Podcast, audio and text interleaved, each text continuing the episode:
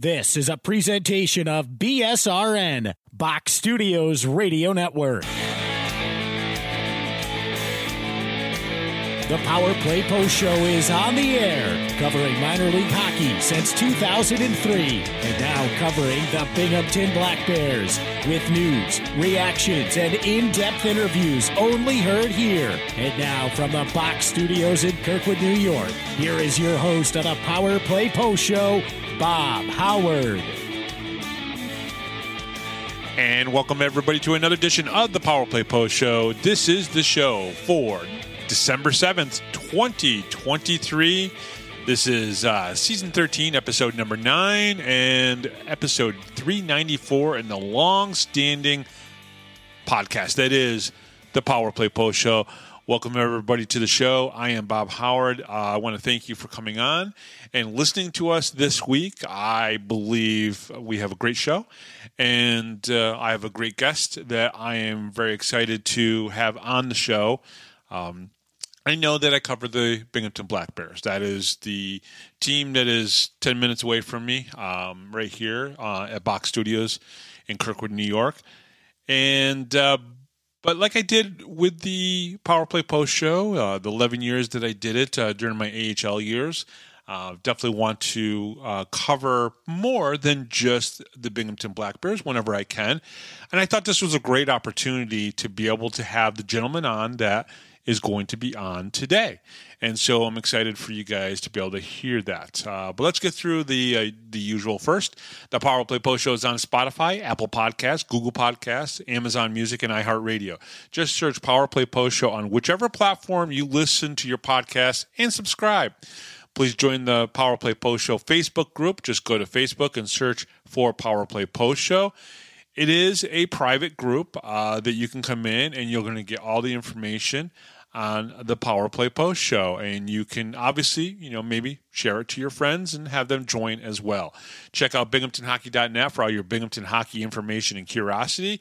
And of course, on this episode of the Power Play Post show, Director of Media Relations and Communications, play by play broadcaster of the Carolina Thunderbirds, he is Brendan Reilly. So we're ex- excited to have Brendan on. Had a great conversation with him earlier today as we were recording this here on Wednesday. And uh, um, really excited to have you guys hear that interview with uh, Brendan, brand new broadcaster here in the Federal Prospects Hockey League. And uh, he did uh, he does a really good job, and he's a part of a good organization, right? And so I think number one, I mean, when you look at the the top four or five teams in the FPHL right now, and some of the teams you really can't count in that conversation because, of course, they're brand new. You know, uh, Baton Rouge and uh, Mississippi, even though Mississippi's had teams for many, many years, and so has uh, Baton Rouge. These are brand new FPHL teams, and we can't really judge them, right? But if we look at the teams that have been around for a few years, we know that Binghamton, Carolina, Columbus, Danbury, they're the top four teams. You know, organizations we you may not always agree with how each organization handles themselves or whatever it might be, right? Whatever your gripe is with your your rival, so to speak. You know, maybe Danbury doesn't like something that Binghamton does. Maybe uh, there's something that Carolina does that Columbus doesn't like, or whatever. Uh, those rivalries also build interest into the league, which is obviously a good thing. You have to remember Rochester, Binghamton, uh, Rochester or uh, Hershey, Binghamton, Binghamton, Wilkes-Barre. Okay, there were fans in Binghamton that went to a bus that housed uh, that brought in the booster club from the Wilkes-Barre Scranton Penguins. They tried to rock the bus and roll the bus while people were on side of it. So not everybody is innocent. Not everybody is free.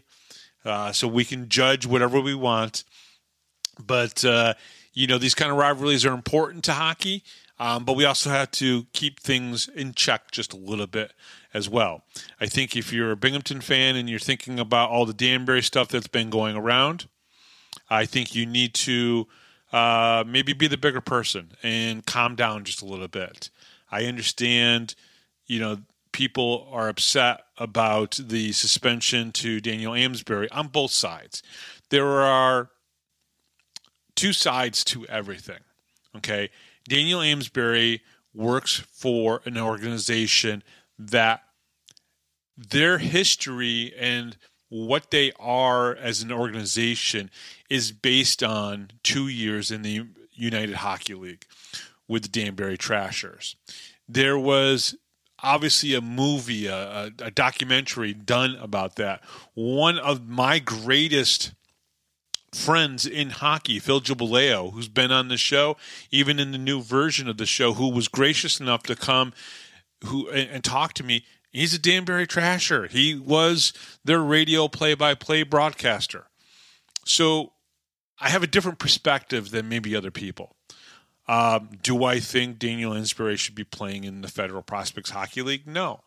And do I agree with some of the Danbury people or the advocates for Daniel Amesbury that he plays a different type of hockey? He does. But that's not the type of hockey that is being played in North America anymore. It's changed. And I think that's something that people have to realize who are supporters of Daniel Amesbury. It's why I don't believe he should be playing in the you're and, and they are right. 10, 15, 20, 25, maybe 30 years ago, that was the style of hockey. But he's also playing against kids. He's also playing against players that are not as big as him. Um, that he can physically hurt even if they even if he does a regular move. Now, let's talk a little bit about what the FPHL said. Now, the FPHL reviewed the video and said that they deemed that hit an illegal hit. You, I'm not going to argue with that. If that's what they came up with, that's what they came up with. Some people on one side say it's not a long enough suspension. He should be out of the game. Again, I agree he shouldn't even be playing in the league, but that's just because I don't want to see someone get hurt like that. You can have big hits and not hurt somebody. He doesn't see it, that kind of thing keeps continuing to follow him. And I'm not going to get into name calling or any of that stuff. Do I understand why people feel to be so vile online? I don't. I really don't it's kind of disheartening. I mean, we're a couple weeks away from Christmas, and I, I just, I just don't, I just don't enjoy that anymore. Maybe I did at one point. I don't really know. Um, but I got to be honest with you. I, I, I am trying to stay out of the comments. I read pretty much everything, and they're uh, both sides just going after each other. It, it feels like the politics of the last five or six years, and I just don't want to be a part of it. So listen, he's he's suspended for 18 games. At least we know that for the next 18 games that Danbury plays, he's not going to be on the ice. Uh, they're selling T-shirts, free Amesbury, and that's uh, that's just that's how that organization is going to be. They are going to be the villains within the Federal Prospects Hockey League, and just like Sean Avery said, there always has to be a villain because if not, you don't know who the good guys are. Okay? So that's just the way it is. Now, you can either waste your time or breath talking about him, which I've already spent at least five or six minutes now talking about him, or you can talk about hockey and you can talk about all the other things that are going on um, and whatnot. So for me, that's all I'm going to say about it, right? Everybody knows my feelings on it. I don't think he should be playing in this league uh, because every time he gets around somebody, somebody gets injured. There are guys who have stopped playing altogether because of the injuries that they've sustained from Amesbury, and of course, the you know there there's actually guys who were injured pretty badly because of just the Danbury hat tricks. And again, I don't want to cast anything on Billy McCreary, the head coach, or even some of the players on the team, Johnny Ruiz. I think they're very good players. And even with what happened this past weekend that Amesbury got suspended for, there was um, some concern from Danbury people. So, again, uh, and Danny Vanderweel was a former Binghamton Black Bear. That's why I think the Black Bear fans continue to get very disruptive about it and angry about it and whatnot. They saw what happened to Gavin Yates, Danny Vanderweel now, uh, who's a former player. And, uh, you know, the same passion that the Danbury Hat-Tricks fans have for that type of hockey is the same passion that a lot of teams fans have for the way their team plays, carries themselves, and whatnot. And you know, the judgment is you know really based on that. Listen, what it, what it comes down to is this: uh, Binghamton hockey fans have been around for 51 years. They went through the slapshot era, and they've seen the errors of their ways, so to speak, with glorifying that type of hockey. And and let's be honest, and I, I continue to try to remind people of this. When you're a Binghamton fan, you have you you you've already you're part of a Binghamton, the Binghamton hockey history that has already been a part of what Danbury and their fans are going through. Right? Some of their fans are great fans. They just go and they cheer on their team and they move on. Some of their fans are like the drummer boy and the former ownership group people who, you know, the Galantes or whatever they're called, doing what they do, and Norm, the one owner, going after the head coach. That's what they do. Well, Binghamton was a part of the slapshot era. Go read some old articles about how the Binghamton Dusters, the Broome Dusters, used to play, and the Johnstown Jets and the Syracuse Blazers, and all of the commotions and the hatred between the fans and whatnot. It was pretty ugly at times. There were fights in the stands going through the Whalers years. So I've already talked enough about it, but just understand, have a little bit of compassion because, yes, they are what they are, and maybe times are a little bit different than they were in the 70s. Uh, but uh, it's a little bit crazy. Let's get to hockey. Let's talk about last week's game against the Elmira River Sharks. A win six to four. Now let's let's talk about for a second just what Binghamton has done. Binghamton has started off the season pretty well, right? They have 11 wins on the season. They have only one regulation loss, and they have three losses in overtime. They're doing pretty well, and there's got to be pretty much no complaints. Sure, you can clean up certain things, maybe uh, a few less penalties, maybe a puck or two that you would like to get back uh, that went past the goaltender. But otherwise, I think the game plan is being followed pretty well. Um, and again, just you know, clean up the penalties, and, and that's really it. But eleven wins, uh, you really can't complain with that. Another good win against the Elmira River Sharks. This with the Black Bears' fourth win in a row. Okay, so they're going into this weekend series against the Carolina uh, Thunderbirds with a four game winning streak. Five different players scored for the Black Bears. Connor Smith with two goals. He was returning from injury. Uh, Tyson Kirkby, Thomas Ray, Dakota Bond, and Josh Fletcher got goals. Um, and Josh Fletcher had the team's first shorthanded goal of the season.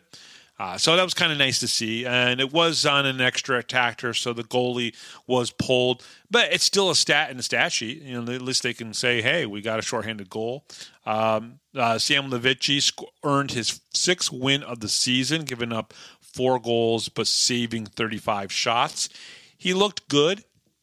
I could say that there's probably a couple uh, goals that he would like uh, to like back. Uh, two power play goals and a shorty in this game. Again, uh, Connor Smith came up big uh, with both of his goals were beauties. I mean, they, they, these were just great shots. When Connor Smith is on and he's doing Connor Smith stuff, he's one of the best in the league, without a doubt. Brendan Stanko proved that. Um, he's good in this league. Now, Brendan Stanko has gone up to the SPHL Roanoke, and I don't, I haven't watched any of the games. He's played a couple games and has got no points um, up there. It's a it's a tough game. It's a different type of game. People said it's a little bit um, more physical, more feisty. So pretty interesting. Uh, without Brendan Stanko, his longtime line mate Connor Smith still worked well with Ivashkin and centered by Jesse Anderson, who's got a lot of speed, great passing technique, and he just knows how to set up people. I mean, he's got like what 16 assists on the season right now. Doesn't have his first goal yet. Gavin Yates' interference penalty at the 527 mark of the second period leads to a one game suspension. Now, let's talk a little bit about this. I'm going to read the comments or the, the post that uh, Dave Jackson of the Federal Prospects Hockey League uh, put out there. So Binghamton forward Gavin Yates has been suspended for one game under the supplemental discipline as a result of his actions during the FPHL game 65 in Binghamton, New York on Friday, December 1st. FPHL Director of Player Safety Dave Jackson stated, after his opponent had dumped the puck, Mr. Yates continued towards him and tripped him in a dangerous manner. I'm glad that the penalty was assessed, and I can certainly understand this only being called a minor in real time. After reviewing the video, which I reviewed it a couple times as well, I be- he goes, I feel that this play rises to a higher level than a simple minor penalty. It was a dangerous and reckless play using the foot and upper body leverage to knock his opponent to the ice. The player remained down for a few seconds. It was obviously shaken up on the play. Fortunately, the injury was not more severe. Mr. Yates will be suspended one game for this. Now, I, I believe when reviewing the play and looking at it through Dave Jackson's eyes and hearing his explanation and, and seeing it, I kind of have to agree. Now, I, I want to say that I understand sometimes when players on the ice have penalties assessed against them, they don't always agree. I'd say probably 90% of the time, maybe 95% of the time, they don't agree. And they will say something. They'll have a look on their face. They'll shrug their shoulders like, you got to be kidding me, right? And this is hockey. It is a physical sport. I've heard this a lot lately, especially with the Amesbury stuff. It's a contact sport. And it is. But again, if the rule of the play is if he's dumped the puck in, and there's absolutely no point to really make this type of contact on a player that doesn't have the puck. He's already released the puck. The puck has moved on beyond him. There's really no sense of doing that. I would agree with this. This is an appropriate penalty and potential suspension that Gavin Yates was assessed. So I'm okay with this, you know, because I get it. Again, if we want Amesbury to be out or be suspended longer or whatever, we have to trust the process. This is the first year that they have done this kind of communication, letting us know why guys are being suspended. I'm not going to crap on Dave Jackson or the FPHL in that sense, just like I'm not going to crap on the suspension that they gave to Daniel Amesbury. Again, I'm not saying they need to ban him. I just wish he wasn't in this league because of the way he goes. Again, I'm done. I got to stop talking about him. I don't want this to be about that. So that's the play. I watched it. I kind of agree with it. I have no problems with the one game suspension to to Gavin Yates. Gavin Yates is not a dirty player in some cases when you go and you you make a play like that like some people suggest other people do as well it's a part of that speed i mean you got 1.34 seconds and you got to make a decision and you either do or you don't so the penalty is fine. The suspension is fine. Overall i thought the black bears fought through diversity in this game to get a good win. Uh, would like to see less penalties in their game but the penalty has been one of the penalty kill has been one of their best um, assets this year, um, stopping a lot of penalty or power plays for the other teams, and one of the better ones in the league.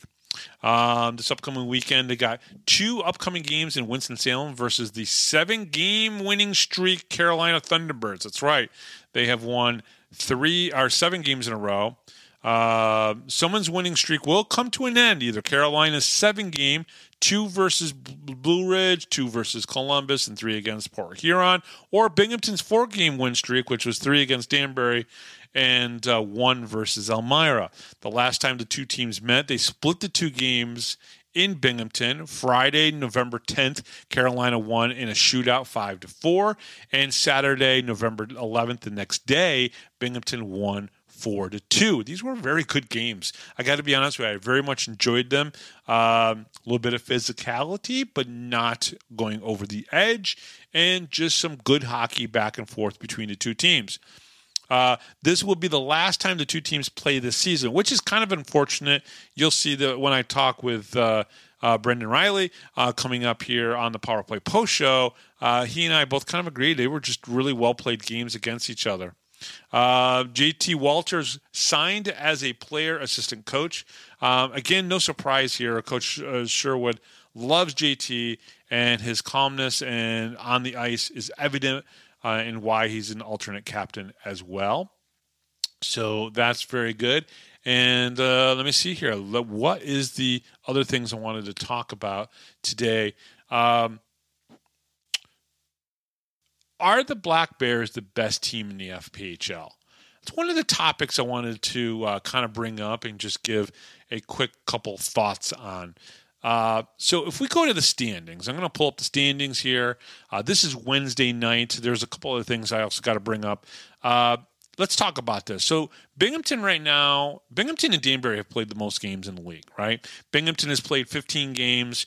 Uh, Danbury's played 16 games. I think Mississippi's played 14. Wytheville's played 14. Baton Rouge has played 14, and Motor City's played 14. Uh, so some of the other teams have haven't played up to that level yet, and I th- I find this I find this kind of interesting, right? I I I kind of wish I had the time today to go through you know the the teams that we've played so far. Here's what I want to say: they've won ten games out of their fifteen. I, I'm sorry, eleven games out of their fifteen that they've played, right? And uh, only one regulation loss. The only other team to have w- only one regulation loss is the Columbus, Columbus Blue Jacket or Columbus Blue Jackets, the Columbus uh, River Dragons. They have lost three games in in uh, overtime two in the shootout, one in regular overtime. And they do have they have scored the most goals on the season. But defensively and goaltending wise, they have given up 46 goals. And there's other teams that just are look better defensively maybe than than Binghamton. Even Watertown has only given up 45 goals. Motor City's only given up 38 goals in their 14 games. That's only one less game. Um, and when you look at Carolina with only giving up 27 goals, at Mario Cavalier is just so good. Columbus um, has only given up 30 goals in their 12 games. Now that's three less games. Say if they play against Binghamton, Binghamton's average is uh, 4.5, so that's another 12 goals. That's that's getting them up close to uh, what Binghamton has given up so far. So, my point is this they got the best offense in the league. Yeah, I, I, do believe that. I do believe that they have the best offense in the league. And I think if Carolina is going gonna gonna win this weekend, they probably got to they you know Binghamton probably is going to score 3 to 4 goals at least once, maybe even both games, right?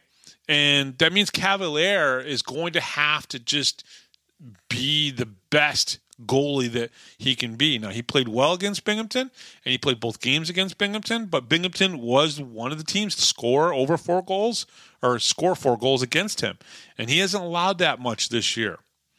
Is Binghamton the best team? I don't know. I don't think so. I don't know. I, I, I think because def, de, you know people talk about defenses defense wins championships and goaltending wins championships, and one of the things that I've noticed that Binghamton hasn't done yet in the three years that they've been here. They haven't had a number one goalie.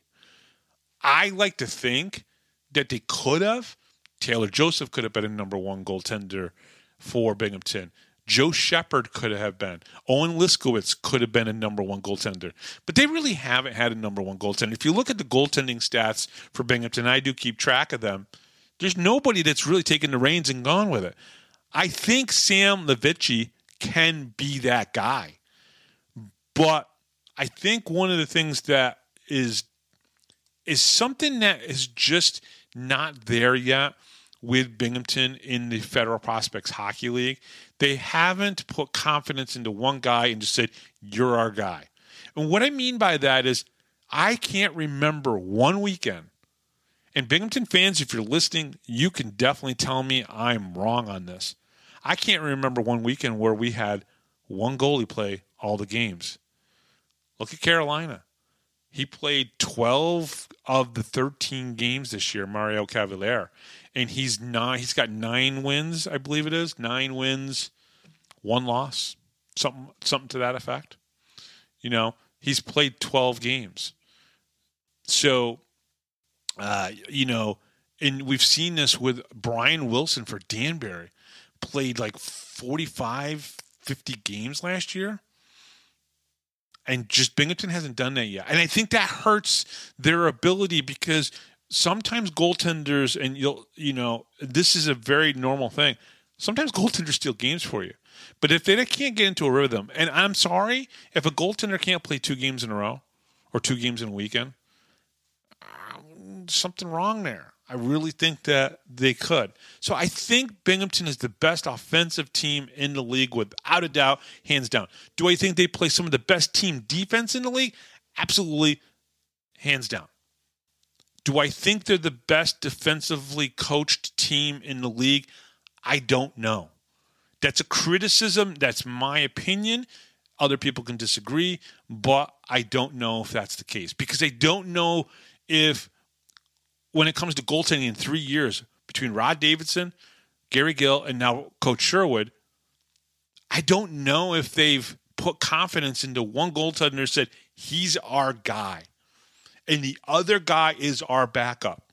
And other teams have certainly done that in this league, right? Have confidence. And one of the things that I was talking about with Brendan Reilly is that when Mario is in goal, the rest of the team doesn't have to worry. They have complete confidence and trust in Mario.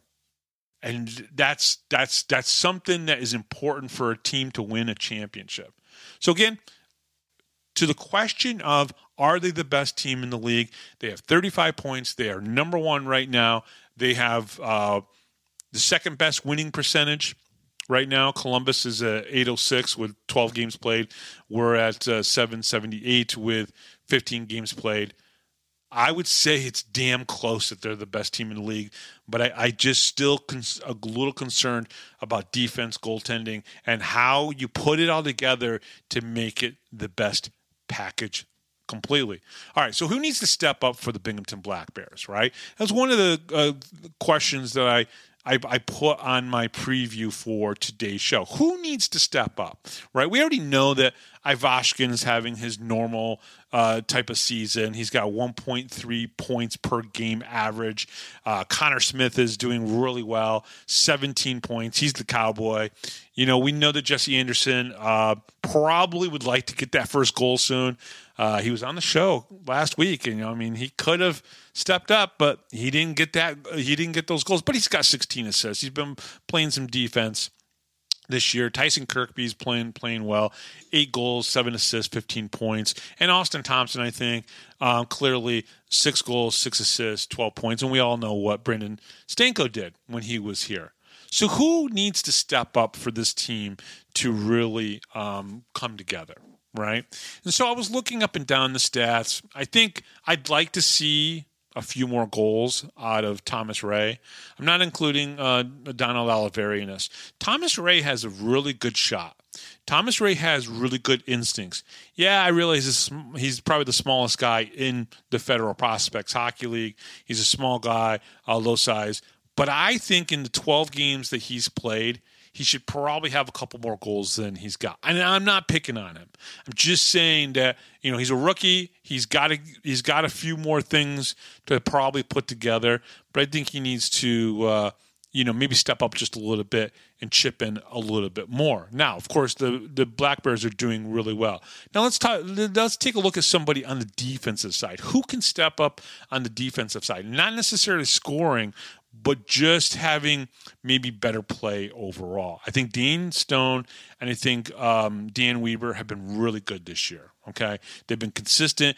They have been on the team since day one. They haven't missed a game, and I think that's great. Uh, Dan Stone is a plus nine, and Dan Weber is a plus eight. Those guys have been pretty good. I think JT Walters. He's the assistant captain. Uh, he is our assistant coach. He's an assistant coach and he's an alternate captain. And I think there's the potential for him when he's on the ice to maybe make another block shot, maybe deflect, maybe hit a little bit more. Uh, so I believe that he's the guy because he's a veteran. You know, he's been playing in this league for a while. Going to pull up his stats for you guys because I, I really truly think that uh, JT Walters is probably the guy that can step a little uh, step up a little bit more. You know, he's been in this league since 2018, 2019. He's got 155 games in, and I just think that play is good. It's really good, and I know Coach Sherwood trusts him, but maybe he could uh, step it up just a little bit more. And I would like to see one more person, Justin Samaro. I think there's some skill there that we haven't seen yet. I just don't think we have. So those three guys, I think they've all played well. I'm not knocking anybody. Thomas Ray's played well. He's got, you know, four goals, four assists. I really truly believe that JT Walters is a leader who is giving Coach Sherwood what he wants, but maybe there could be another block shot. There could be a hit there that could happen. Um, and Justin Samaro, I just think that he can get on the score sheet a little bit more. Um, I, I think I think it's in him. I think there's something there in him, and I know he usually plays on that third line. Sometimes he's the uh, 10th forward, uh, but that's pretty much it for that. I, I don't. Again, these aren't really criticisms or critiques. These aren't really attacks on the players uh, because again, we're probably looking at the best team in the league, right? But everybody can improve. There's improvements that everybody could have. I think the one thing that the team could definitely improve on a little bit more is winning more faceoffs. But I think every team probably could put that into a hey, we could do this a little bit better. Okay, um, so that's very interesting. So obviously, we have the two games this weekend against Carolina. Uh, we've split the series in Binghamton, and now we have the series coming up in Winston-Salem. I'm excited to watch those games on YouTube. Probably flip back and forth between our friends uh, uh, Brooks Hill, of course, Brendan Reilly. You know, the two of them should just get together for the Saturday night game and call the game together. I think uh, that would be okay by me as uh, as well. But uh, I think Binghamton will have a great broadcast, um, which is kind of nice. I'm pretty sure that Winston Salem can uh, pay their uh, cable bill and make sure that they have the internet thing going. So, uh, coming up next here on the Power Play Post Show from the Carolina Thunderbirds, I'm excited for you guys to hear this interview. He is Brendan Reilly. He is their play-by-play broadcaster and does all the media and communications uh, direction for the team. We'll be right back right after this, right here on the Power Play Post Show. Hi, this is Don Biggs from the 92-93 Binghamton Rangers. Hi, this is Brandon Buchinski. This is Grady Wittenberg, the voice of the Binghamton Senators, and you're listening to the Power Play Post Show.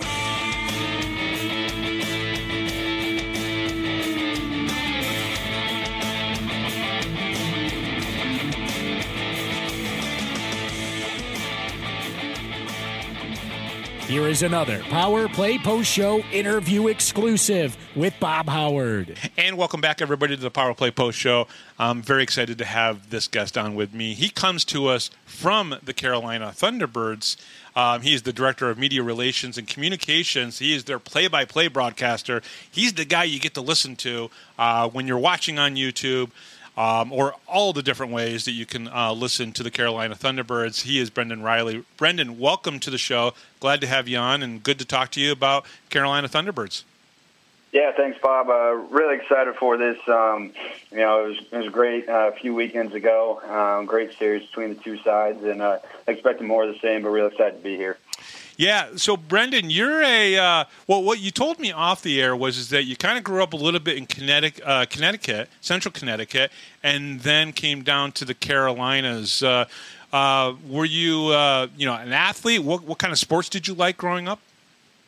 Uh, yeah. So I grew up. I, I, was a big baseball player growing up. I played hockey for for a year or two. Um, when I lived in Connecticut, um, but I always went the more uh, baseball, basketball route um, as I, you know, started to get older. But uh, but I grew up um, in Connecticut, and I grew up right around the the heart of the uh, of the Boston Bruins run. Um, you know, the 2011 Stanley Cup final, and and then being able to go back to even more finals after that. But uh, I grew up right in that that heat of uh, really probably the best era of Bruins hockey in, in a little bit. So uh, hockey has always been. Um, really my my uh, my my one my one true love. Honestly, it's been a it, it easily became my favorite sport, and uh, and I was just happy enough and lucky enough to be able to now get a chance to uh, to start uh, in my in my uh, hockey broadcasting uh, career here this year. But uh, um, it, it's uh, it's been it's been a fun ride so far. Now, okay, so you're from Central Connecticut. You mentioned the Boston Bruins. I'm going to guess that as you know a, a young hockey fan, you were a Bruins fan, correct? Yep, yep, absolutely. Yeah, big big Bruins fan. Now, of course, you're talking about the uh, the mid 2000s, early 2000s, and whatnot. Was there a player that stood out for you that you enjoyed watching?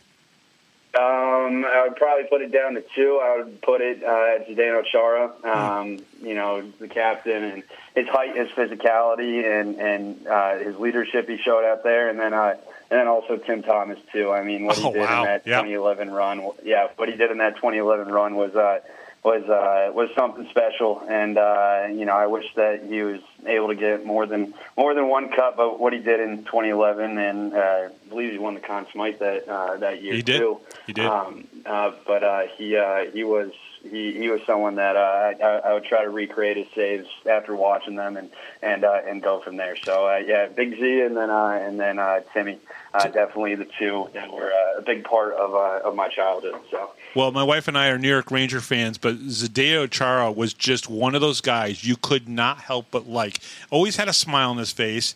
Um, I think he enjoyed it when the the five foot like six player was trying look turn around and go all right who's behind me? And they look at and it's like oh it's Chara. Um yeah never mind. Never mind. Well we're gonna move on here, from here. I, great presence on the ice. Always he always seemed to have a smile on his face. Tim Thomas probably one of the best uh, American born uh, goaltenders who had a great run and everything. Um, eh, but then you eventually made your way down to the Carolinas correct? Yep. Uh, yeah, when I was uh, right before high school, um, uh, my family we moved to uh, we moved to Charlotte. That brought me down to the Carolinas and uh, went to high school in Charlotte and uh, and really set up there and, and uh, started to make that make that home. So. Uh, um, yeah, I love, I love living in Connecticut, and I love, um, you know, I, I love being up there. But uh, moving down to uh, moving down to Charlotte was, uh, well, it was uh, pretty, it was pretty pretty fun. It was a, I thought it was a pretty good move, especially with, um, you know, where I what I wanted to do and, and where I wanted to go. And uh, I, I think that um, coming down to the Carolinas, it was a great, uh, it was a great experience, great life experience, and uh, I think it, uh, I think it really helped me. Um, really helped me out in a lot of aspects. But yeah, coming down to the Carolinas, I, I, I, I love it. I love it down here in the Carolinas. Did you- Um, did I- you- I, do you miss the snow at all no, no, no, no. I, no, we get it. We get about our half inch of snow down here, and that's uh, that's all I need. Uh, that's all I need for uh, for the calendar year. So. yeah, no, that's that's that's pretty hilarious. Yeah, a lot of a lot of people that I know that have moved from the Northeast uh, down Carolinas, Florida, or anything. A lot of a lot of times I'll say, "Hey, do you miss the snow?" And they're like, "No, not really. I really I really don't miss the snow." Um, so. Obviously, in Charlotte, I mean, there's the Charlotte Checkers of the American Hockey League. They were in the ECHL uh, for a very long time before moving to the uh, be, before moving to the American Hockey League. Were you able to get to any of the uh, Checkers games? Uh, so I actually didn't end up going to my first checkers game until I until I went to college. Um, I had gone to I had gone to Hurricanes games in high school. Sure. I'd make the I would make the trip up there mo- mostly when the Bruins were coming were coming to Raleigh. But uh, but uh, I I ended up being able to get to some checkers games after after I went to college when I was back for uh, for winter break. Um, and uh, I, I mean they they put on a great show down there. They uh, they, they, run very well, and it's enter, entertaining hockey. Um, it's entertaining hockey too. So, uh, um, yeah, the checkers checkers were fun. Their games are fun and, and uh, usually pretty competitive as well. So, do you think there could ever be a time? Because I mean, there's there's obviously three notable teams in North Carolina right now for hockey: NHL, AHL, and the FPHL.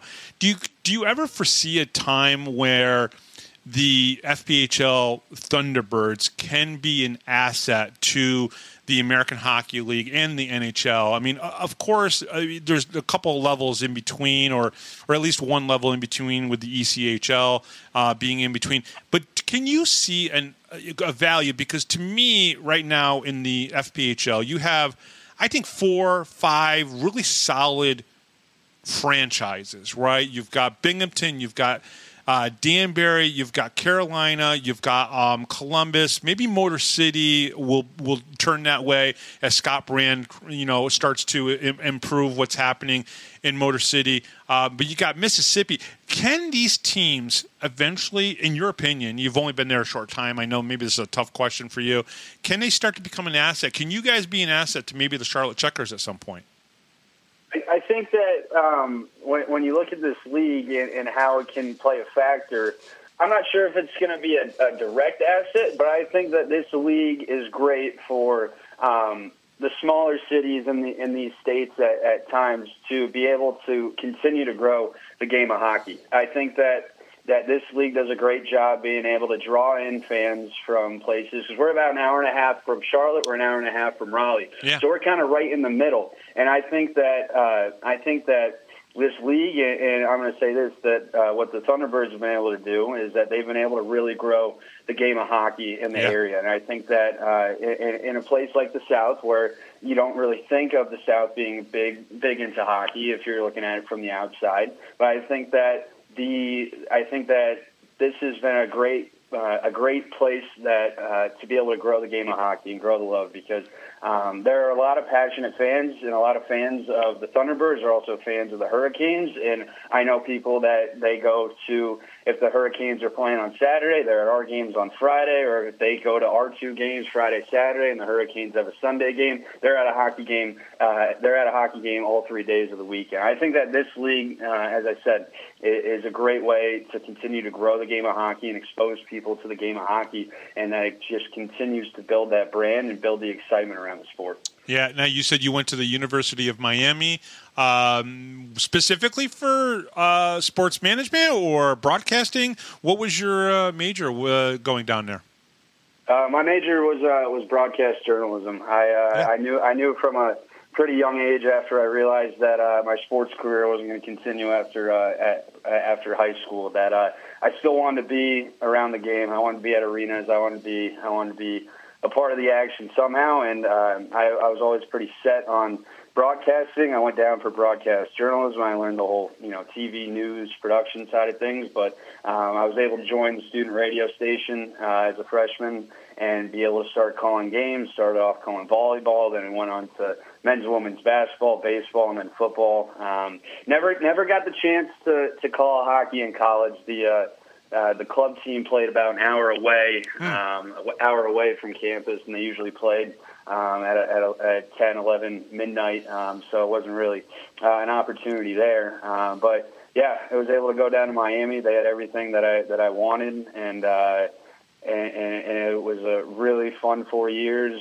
Um, and it was a really I thought that it really set me up to do um, do some good things um, after I graduated. I think it's probably pretty dangerous to have a Connecticut, Connecticut, Connecticut kid down in Miami for college for four years, but it sounds like you made it out okay.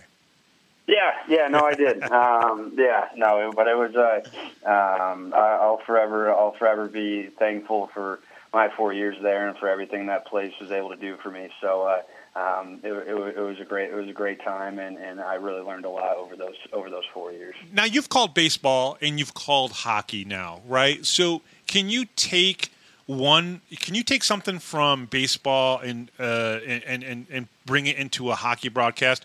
And can you do take something from a hockey broadcast and and, and bring it into a baseball broadcast? Because the games are vastly different.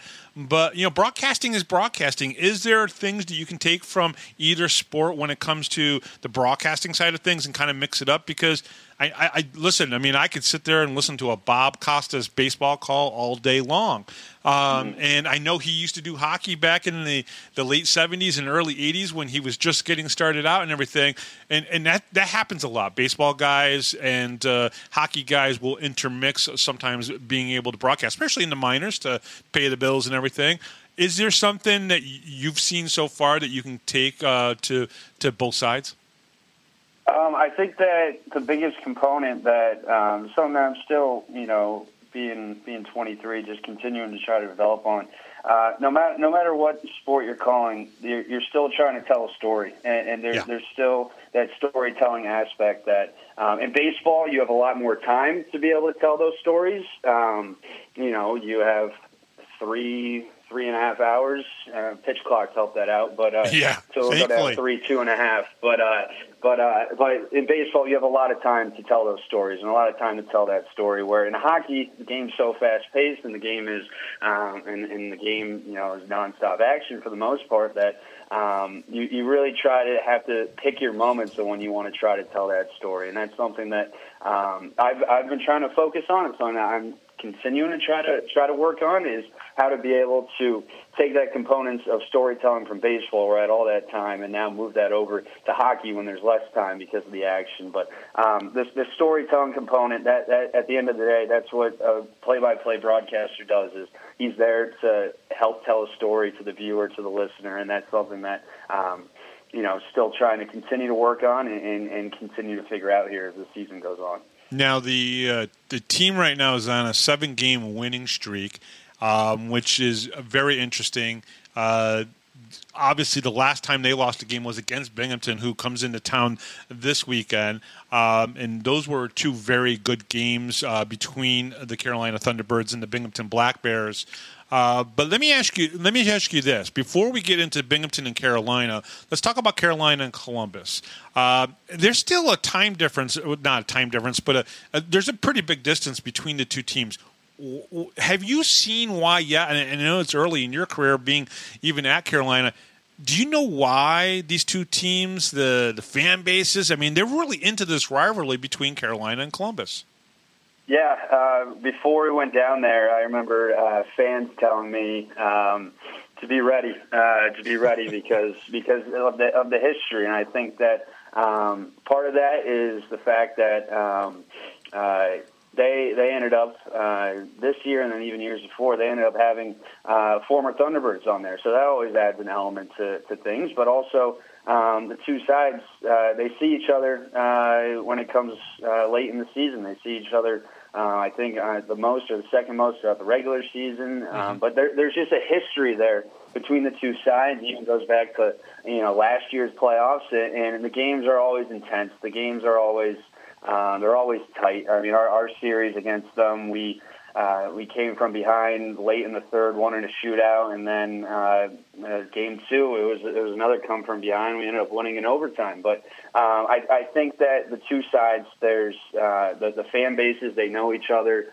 Um, they know each other pretty well, even even with the change. But I know that uh, we had we had Thunderbirds fans there at the Civic Center on that Friday night, and there was fans at the Annex. Uh, uh, from Columbus that were there on Saturday night. So I think that uh, I think that the two sides being uh, franchises uh, historically that have been successful, and the two seeing each other, um, seeing each other, you know, multiple times, many times throughout throughout the course of a season, and the playoffs, it just adds that element to uh, to to uh, to those games, it just makes them uh, have that uh, larger feeling, that bigger feeling that uh, that it's a little bit more important. Do you do you like that as a broadcaster, especially even a new broadcaster coming in and knowing that there's already a built-in rivalry that you don't even have to sell it. All you have to do is say Columbus, and fans are either going to cheer or boo and go nuts and everything, uh, just because of that. Is is that kind of like an? E- does that make your job a little bit easier because the the rivalry is already built in?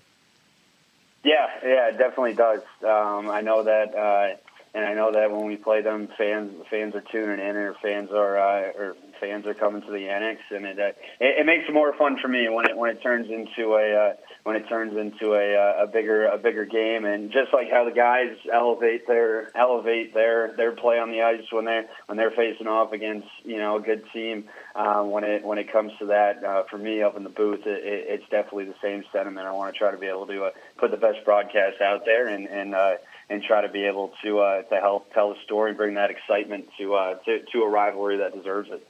Um, the last three games last weekend, uh, you guys played three in a row, three games in three nights. Uh, it's definitely something that um, when the AHL got rid of it, I was I was happy for, and now we're back. Now I'm in the FPHL covering uh, hockey, and uh, I'm like, darn, th- threes and threes are back and everything. But it's it's a weekend it's a weekend league. I totally get that and everything. Uh, but against Port Huron, two of those games, close games and everything. Maybe the first game, you know, a 4 1 victory uh, for Carolina, maybe not so close and everything.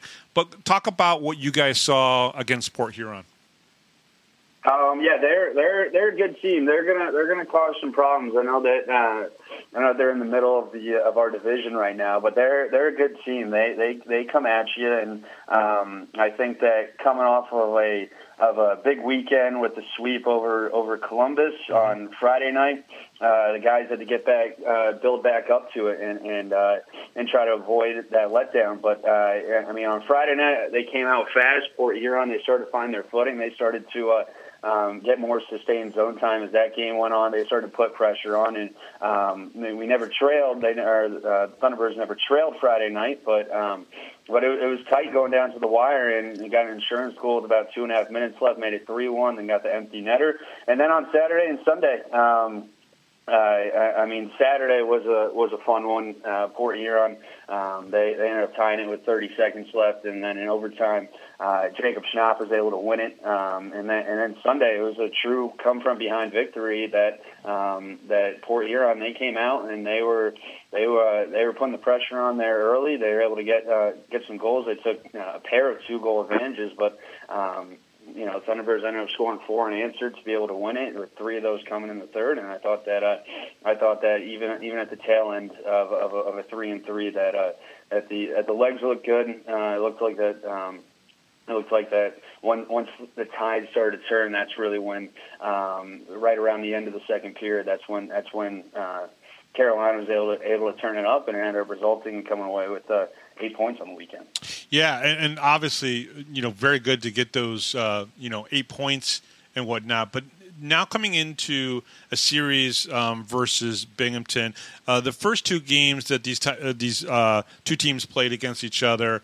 Um, a little bit of a score fest in the first game, where um, you know Carolina got the win in the, the shootout, five to four. Binghamton turns around at home, a very tough place to play. Obviously, get the win, four to two. And I and I felt like the way the two teams matched up, I was like, that made sense, right? They split the series on a weekend, um, you know, one game apiece. What did you see?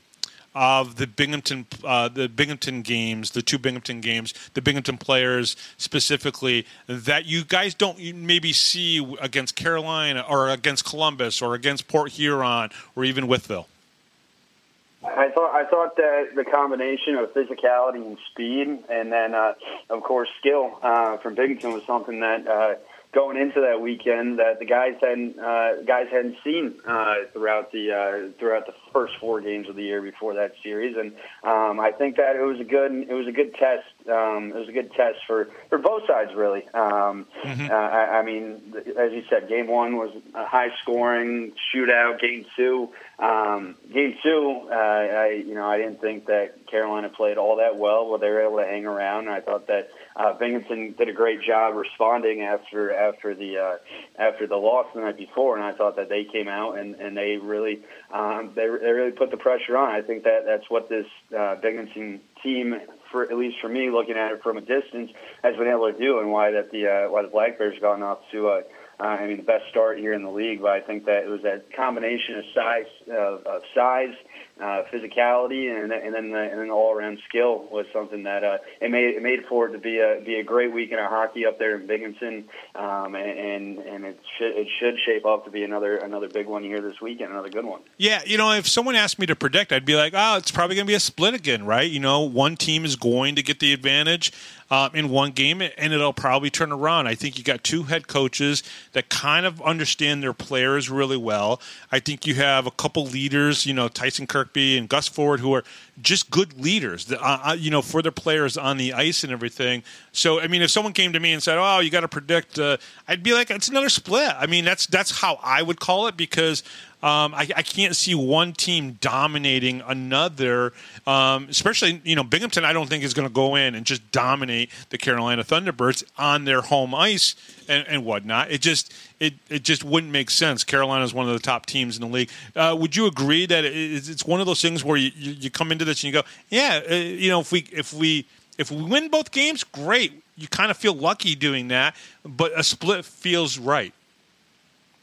Yeah, I mean, I, I think it's a it's it's a tough matchup to really to really put a put a prediction down to go one way or another. I Yeah. think that it's um, two of the most uh, skilled teams in the league um, uh, from uh, on both sides, and I think that just sets up for it to be a to be a great weekend of hockey and something that's going to be really really entertaining for um, not only Carolina and Binghamton fans, but I think for the rest of the league, uh, the rest of the league as well. I, I think that um, when you get these matchups, and even you know early on in the season, first half of the season, I think that um, you know when I've talked with Coach Harrison and said uh, he talked about it that first weekend in Binghamton, talked about it that series against Columbus. So you almost get that uh, a a playoff type feel because Yep. you know that uh, team on the other side is, is one that is probably going to be there uh, in the long run and one that you could be seeing down the road um, come come playoff time. Um, so I think I, I think this weekend, um, you know, uh, you, you can't really put a prediction on it if, if a team's going to be able to take it. But I think that it's going to be uh, it's going to be an exciting exciting weekend, an exciting brand of hockey, and, and one that I'm very very excited to uh, to be able to see and, and be a part of as well. Who's the who's the guy? I mean, we obviously everybody knows Gus Ford and what he has accomplished with Carolina, and uh, he's in his third season. believe the captain of the team, if I remember correctly. Um, and but when you look at the rest of the roster, who's the guy that you're like that guy is going? I mean, is there somebody new on the team that you're going to be like, oh yeah, this guy right here by the end of the season is going to be one of our better players? Um, I from from the new guys, I'm really impressed with um, really impressed with the uh, with the, the two Keeley twins, uh, Nate and Clay. Uh, both their first year, they spent a little time in uh, little time in the SP last year, but they uh, they they they've come in and, and their physicality and their and their toughness has really shown. One's a one's a defenseman, one's a forward, um, and Clay, the defenseman, he's come in and he's been able to make himself a top line defenseman, and um, he comes in, he's super physical. Um, he anytime there's a puck in the corner, you find himself down there, and he he puts some pretty big hits. Um, but I think I think the two Keeley twins have been great. But um, so some other guys that uh, are, are returners that have really been able to big uh, a big part of this team. You look at Peter Banachik; he's got he's tied with Gus Ford for most points on the team now. Gus has uh, 12 goals, nine assists, but on the other side, Peter he's only got three goals, but he's got 18 assists. He he, he does a great job being able to facilitate and be able to find and be able to find guys and create those chances. And then uh, I think Dawson Baker as well, and, and, and that whole first line uh, of Ford, uh, Baker, as well as Dominic Dumas. They, they they've done a great job being able to combine that uh, size from Dumas. You got the skill from Ford, and then you got uh, and then you just have a finesse from Dawson Baker, and, and, and it really showed. Uh, and it's, he, he's coming off a hat trick on Sunday, um, and, and I think that Ford, Panachik, and Baker they've really been three. Um, th- the three uh, big spots and big factors as to why here so far this year that uh, that uh, this this attack for Carolina has been able to uh, be so potent at times. And of course, Carolina has probably one of the premier goaltenders in the league right now. Somebody who I personally think can play at a higher level. Uh, can you talk a little bit about uh, Mario? Yeah, Mario has been he has been terrific here this year. Um, he, he's a great guy off the ice too, which which makes it even better. But um, he he's been terrific. He he's been able to win us a couple games, and then even in, in games where he hasn't been asked to do much, he's still there. He's he's such a he's such a steady hand uh, in between in between the pipes that. Um, the team just has so much confidence out on the ice when, when he's there because they know that they can they can play a little bit more freely because they know that he's back there and uh, you know at times maybe bail him out but but at times he's always there. He, he his positioning has been great this year and he's just been he's, he's been he's been terrific to start off this season. And, and he and he is a big factor as to why um, Carolina's been off, been able to get off to 11 and 2 start. And I and I think probably one of the smartest things that Carolina has done is they brought in Frankie McClendon because he is a guy that when you need to give Mario that rest, that break, especially in the three games and three nights, you don't want you you don't want your your top guy playing three games and three nights when it comes to a, a goaltender. You can bring in Frankie, and he's got the ability as well to put up good numbers in a backup role. Yeah, he's been able to provide some some depth to uh, some depth to the uh, to the goaltending um, equation. Uh, Mario he played the first 12 games of the year, and, and Frankie got his first start on uh, his first start on Sunday, and uh, gave up a few goals, but he was able to bounce back, and he was able to put up a, a scoreless third period when when they needed it most, and, and the offense was able to uh, able to do or the attack was able to do the rest, and so. I think that uh, I think that uh, Mario and Frankie together. You watch them at practice every day. They're they're they they get along really well. They're they're always smiling and they're very supportive of each other. And uh, I, I think that um, when you pair those two together, that um, it, it makes it a very good tandem, and, and it knows that, and, and it lets lets the team know that um, no matter what, what game it is, who's in net, that there's always a good chance to be able to come away with points there in that uh, there in that game. Now I know the Carolina Carolina fans already know this, uh, but the Binghamton fans may not know this specifically. Um, but Roman Kramer got called up. Uh, he's a player that was able to, you know, I mean, show off your skill and you get a call up, and, and and that's a good part about this league is that guys can come in who didn't think that they were going to be able to continue their playing career, you know, coming out of juniors uh, or coming out of, uh, you know, D2 or D3 hockey or club hockey. And Roman Kramer is one of those guys who came in, and shows off some skill, and he's already gotten a call up and everything. And that's that's a great part of this league that you know guys have this opportunity to do this. Yeah, he was uh, Kramer for the time that we had him. He he was slotted right into that first line with Ford and Baker, and uh, he and he he was fun to watch. The the pure skill that he has with the puck on his stick was, was something that was was was a treat. And um, you know, he's a physical guy, fast guy, and uh, he was able to get that call up, up to Knoxville. And, and the funny part about that is the uh, the head coach of Knoxville is actually um, Steve Harrison's son, Andrew Harrison. So, uh, so he's still he's still with uh, he's still with one of the Harrisons. But uh, but yeah, no. But for him to get called up in, in the first game he got called up on, he scores a hat trick up in the uh, up for Knoxville in the SP. And, and and as you said, this is a great way for guys to be able to uh, show down here that they that they can thrive and excel, and then they get the opportunity to go up and and, and they're able to to um, to show it up there as well. I think it puts a puts a good look on on, on the league, and, and for mm-hmm. a guy like Kramer, I, I know that um, it's very exciting. You know, we we didn't want we didn't want to see him go necessarily, but a, a great opportunity for him, and uh, a great opportunity for him. But and uh, and uh, so it was a uh, it, it was good to see him thrive up there, and. Uh, and uh, but yeah, but yeah, do we miss him? Yeah, yeah, because he, he was a good guy, great, uh, great player. But uh, but uh, but that's that's part of this league, and, it, yeah. and, it's one of the good parts of this league. Yeah, Brendan Stanko uh, as well for Binghamton is now up with Roanoke, and uh, again, same type of situation. He came in here at the end of last year, played a few games, but this year really started off hot and strong, and has been called up to the Roanoke. Uh, uh, Rail Dogs. So that's that's obviously you know a great thing for both of these players to see that. Uh, Brendan, uh, you know you guys do YouTube. Do you guys have radio as well?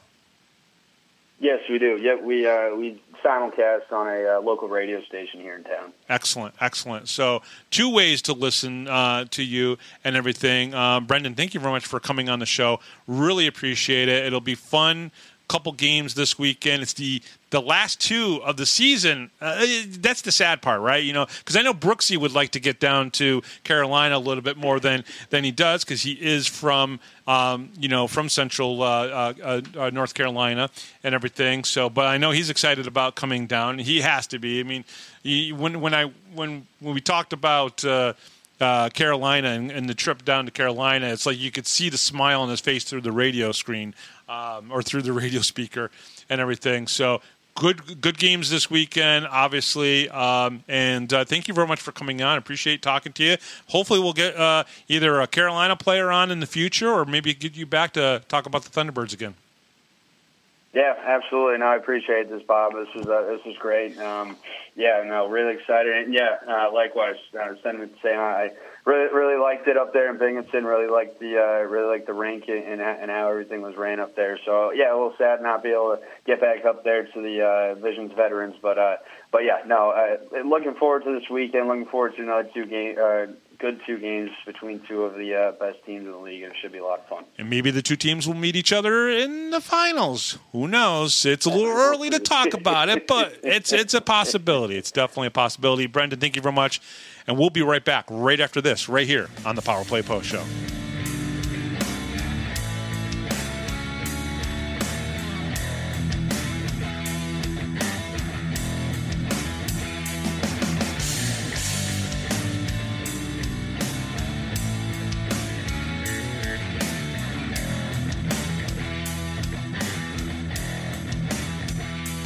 You're a Binghamton hockey fan, then you need to check out binghamtonhockey.net for all your news, stats, information, the Binghamton Hockey Hall of Fame, top 10 lists, profiles, and so much more. That's binghamtonhockey.net.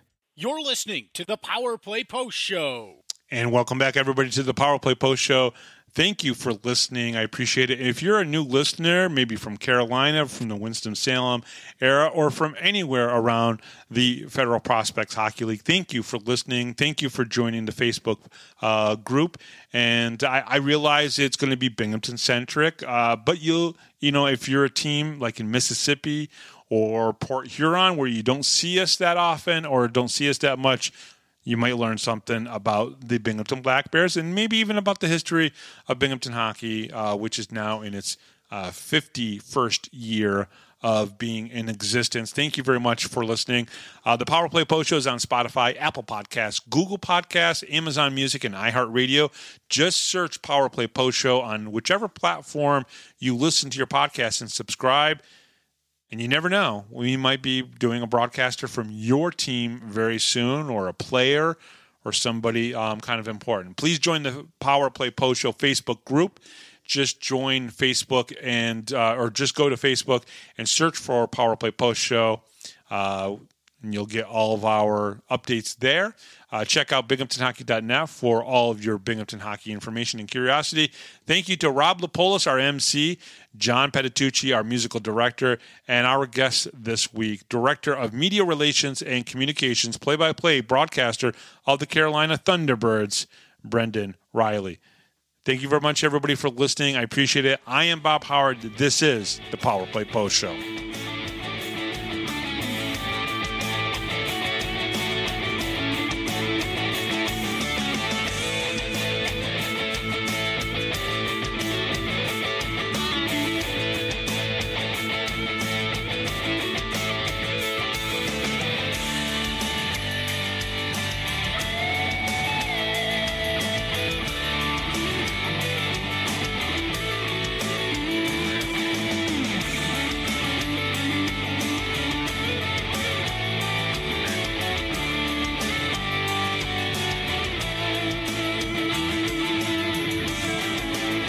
For listening to this edition of the Power Play Post Show.